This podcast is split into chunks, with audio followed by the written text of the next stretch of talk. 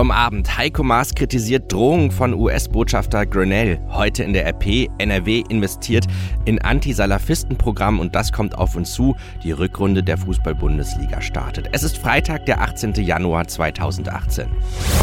Der Rheinische Post Aufwacher. Der Nachrichtenpodcast am Morgen. Ich bin Daniel Fiene und schön, dass ihr dabei seid. Am Sonntag ist die Halbzeit der Amtszeit von US-Präsident Trump. Das beginnen wir mit einer Podcast-Ausgabe, ohne über einen Aufreger-Tweet von Trump zu reden. Auch seine Skandale lassen wir mal beiseite. Es geht aber um einen Abgesandten von Trump, US-Botschafter Richard Grenell. Der hat ja vor einigen Tagen bei uns im Interview seinen Drohbrief gegen deutsche Unternehmen, die sich an der Ostsee-Pipeline Nord Stream 2 für russisches Gas beteiligen, noch einmal verteidigt. Kritik an dieser Drohung kommt jetzt vom Bundesaußenminister Heiko Maas. Für Maas zielen diese Drohungen ins Leere. Das sagte er am Abend beim Politik-Talk der Deutschen Presseagentur in Berlin. Es wird keiner verhindern, sagte Maas. Und Maas wird heute den russischen Kollegen Sergei Lavrov treffen. Dann dürfte Nord Stream 2 sicher auch ein Thema sein. Es ist tatsächlich so, dass in der Außenpolitik im Austausch sowohl bilateral als auch in, in internationalen, in multilateralen Organisationen man Vertrauen schaffen muss. Nicht nur durch die Politik, die man macht und vertritt, sondern auch persönlich. Und insofern würde ich mal sagen, dass mit, mit Sergei Lavrov mich in der Sache vieles trennt, aber dass wir einen Weg gefunden haben, sehr offen und sehr vertrauensvoll miteinander umzugehen. Außenminister Heiko Maas sieht das Verhältnis zwischen Deutschland und der USA trotz der Politik von US-Präsident Trump als nicht gefährdet.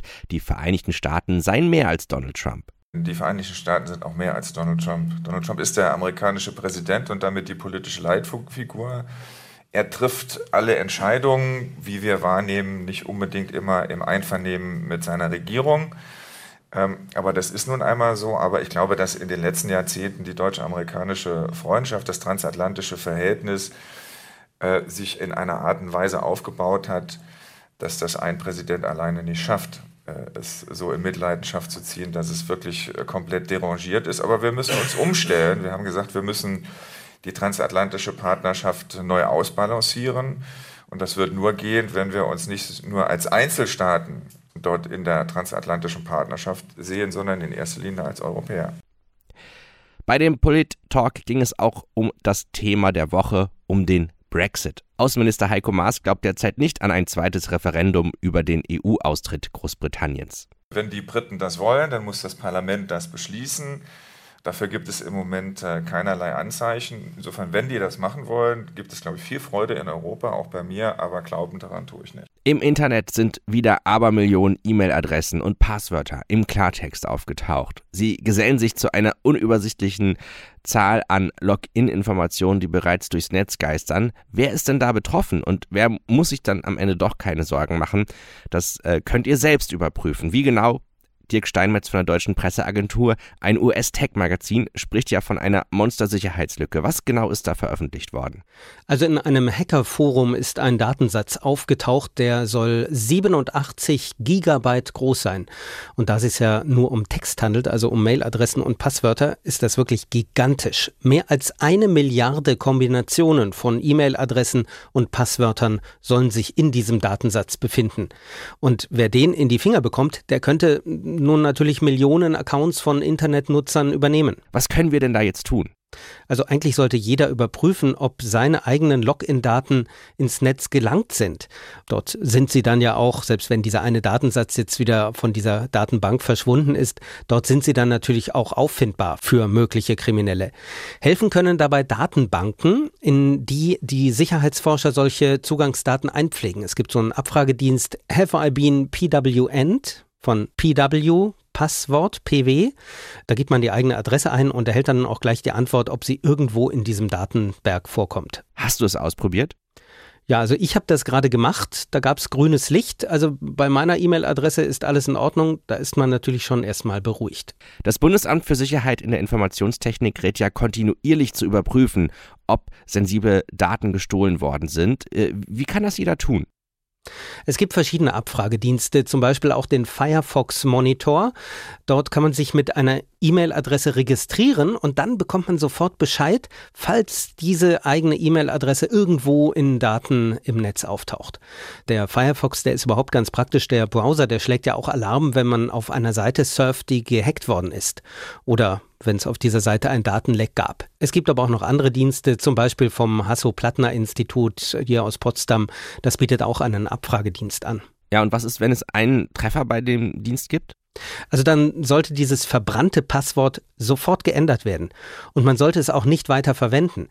Die Tatsache, dass ein Passwort nicht in einer oder in der anderen Datenbank steht, bedeutet natürlich nicht, dass es sicher ist. Also Online-Konten sollten schon nicht nur mit einem starken, sondern auch möglichst mit einem individuellen Passwort geschützt werden. Möglichst sollte man eine Zwei-Faktor-Authentifizierung haben. Da bekommt man dann zum Beispiel eine SMS aufs Handy und äh, wer dieses Handy nicht hat, kommt dann auch nicht in das E-Mail-Konto rein.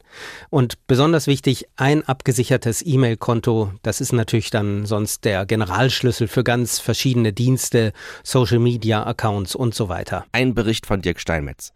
Wenn ihr auf RP Online unter Digitales schaut, dann findet ihr auch dort den Link zu dem Datenchecker. Schauen wir auf die Themen des Tages. NRW-Innenminister Herbert Reul baut das Antisalafismus-Programm Wegweiser massiv aus und setzt da jetzt auch auf eine neue Online-Strategie. Das sagte NRW-Innenminister Herbert Reul unserer Redaktion.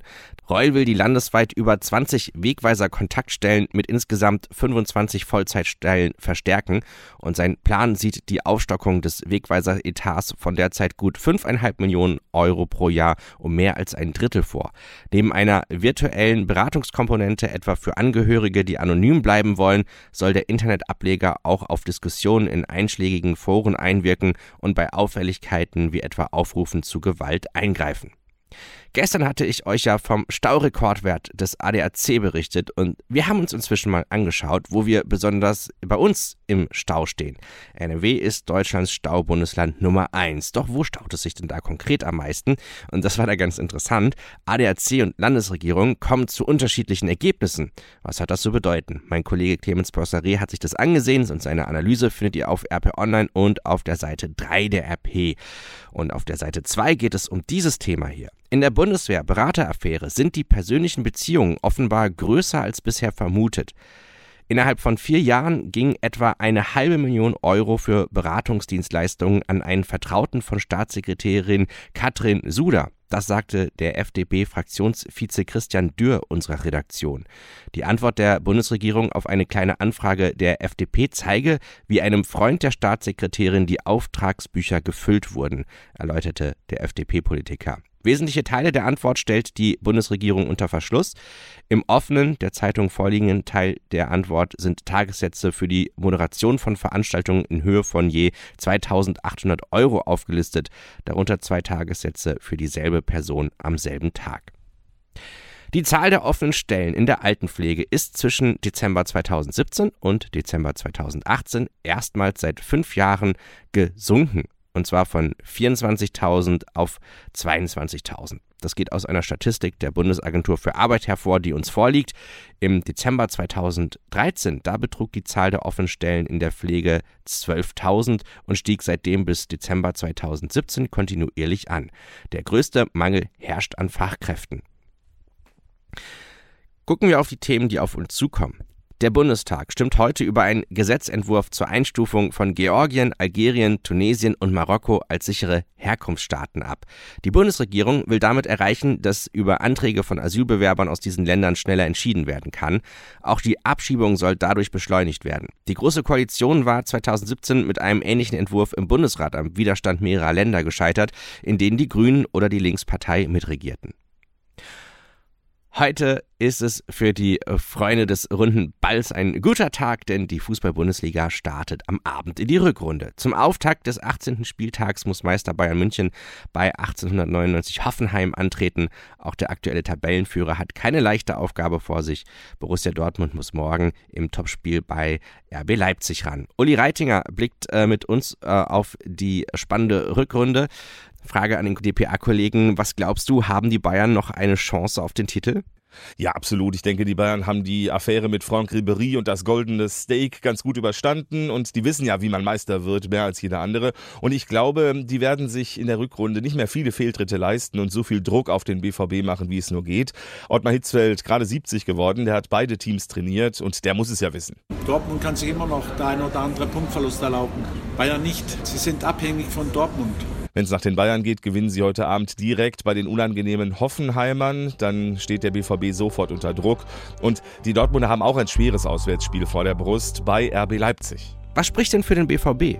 Ja gut, natürlich erstmal der Vorsprung, sechs Punkte und die bessere Tordifferenz, das ist schon ordentlich. Außerdem passt diese junge Mannschaft gut zusammen. Die haben in der Hinrunde oft mit guter Laune toll gewirbelt. Da passt viel. Sancho hat eine beeindruckende Hinrunde gespielt. Kapitän Reus vielleicht sogar seine beste im BVB-Dress überhaupt.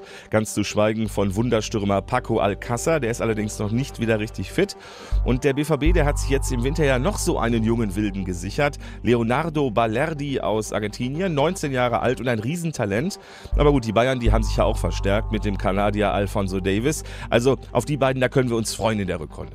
Gucken wir mal nach unten in die Tabelle. Hier hat ja vor allen Dingen Fortuna Düsseldorf mit seinem Trainer hin und her für Aufsehen gesorgt in der Winterpause, auch wenn es am Ende ja eine Einigung gab.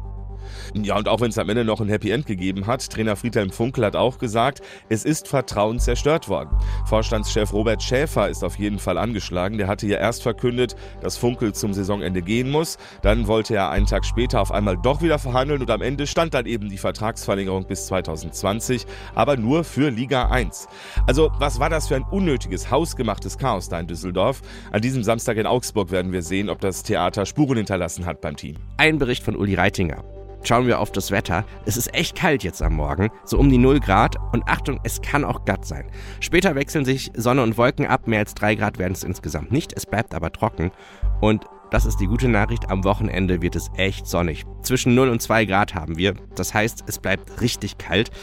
Das war der Rheinische Postaufwacher für heute und auch somit für diese Woche. Das Wochenende ist also für die allermeisten zum Greifen nah. Ich hoffe, ihr habt nicht zu viel Stress und ihr könnt es genießen. Mein Name ist Daniel Fiene. Habt ein tolles Wochenende.